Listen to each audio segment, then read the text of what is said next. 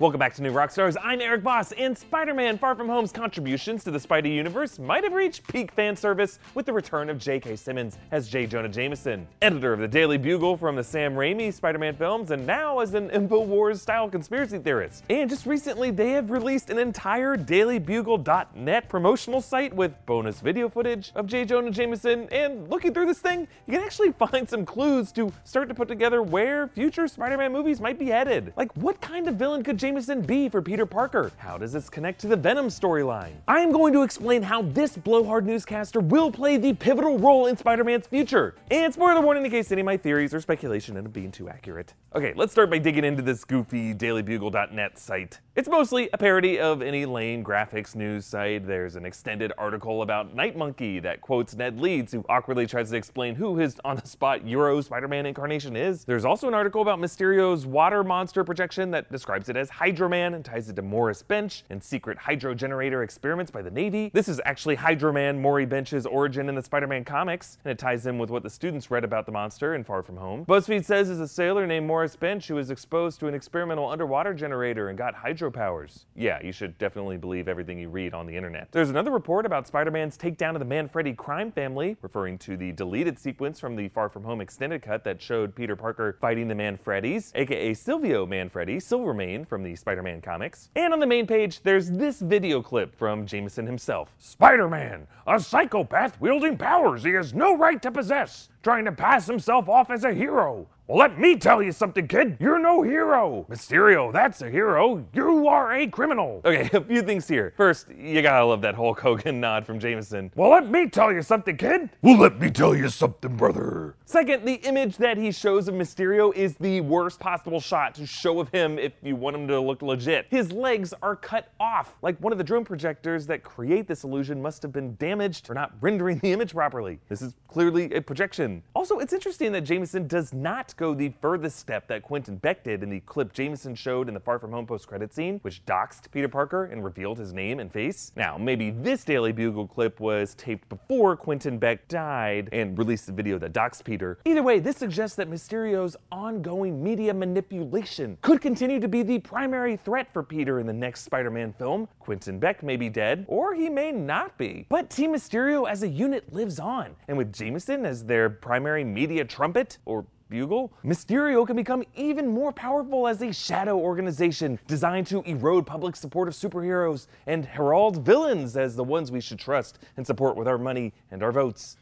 Huh. Now, there are a few other details to point out from the site. There's a humorous blip blog with an entry from Mr. Harrington talking about how his wife used the blip to fake her death and leave him, which he talked about in the movie. Also, an interesting post from a stunt man who injured himself during a fall because the landing pad was moved during the five year gap. Now, technically, that contradicts the rules of the blip because the Avengers Endgame filmmakers have explained that Hulk snap was more of a wish to bring everyone back safely. So, like people who were in airplanes the moment of the snap wouldn't return midair, they'd just return to the nearest safe spot. Though, you know, tell that to that marching band player who got tackled in Far From Home. Anyway, the potentially biggest detail comes in a post that seems completely throwaway a joke post about the recent Area 51 raid. Jameson rants about the real aliens who do exist, referring to the alien tech that damaged the city in the Battle of New York. But there's an even deeper truth to Jameson's anger here that could set up the plot for the next Spider Man movie. Before I continue, thank you to Dashlane for sponsoring this episode. Dashlane safely stores all your passwords in one place and autofills them so that you don't need to remember like 20 different random strings of letters, numbers, and symbols that, you know, you're just trying to make the word password look different. Dashlane's desktop and mobile app is a full suite of tools, all in one package, including a password manager, autofill for personal info and payment details, and a password generator so you don't have to try to think of them yourself. Look, the dark times of deceitful media sources, invasion of privacy, and misuse of personal information isn't just the reality of Peter Parker's world, it's also the world we live in. I haven't had my superhero identity revealed yet, but I have had my loser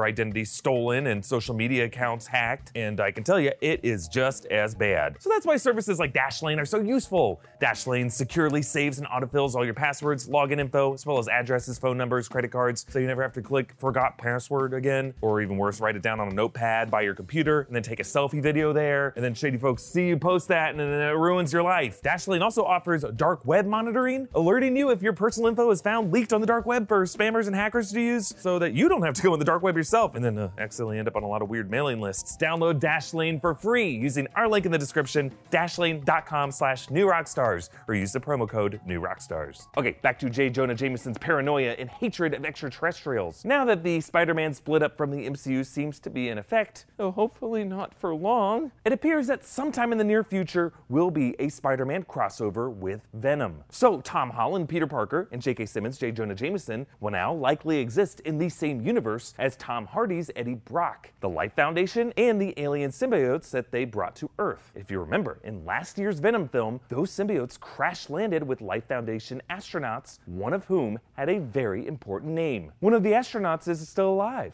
That's Jameson. Yes, astronaut John Jameson is, in the Spider Man comics and in the Venom film, the son of J. Jonah Jameson, and historically the astronaut who pilots the spacecraft connected with the Venom symbiote's arrival to Earth. So, in that Venom opening sequence, John Jameson briefly serves as a host to the Riot symbiote before Riot jumps to a Malaysian EMT and causes the ambulance to crash. Presumably, John Jameson did not survive. Crash looked pretty nasty, definitely wasn't buckled in, and pretty much all other human hosts died after symbiote possession. So that makes DailyBugle.net host J. Jonah Jameson a grieving father. And the Life Foundation covered up that entire scandal. Of course, Jameson would use his media skills to launch into wild conspiracy theories about the danger of aliens and government cover ups, because in his eyes, that's not a conspiracy theory, it's real. And it took his son from him. But this universe has another media investigator. I'm Eddie Brock, and this is a Brock Report. Yeah. By the end of Venom, Brock decides to return to his career as the world's coolest journalist. The network asked for me to bring the show back. What did he say?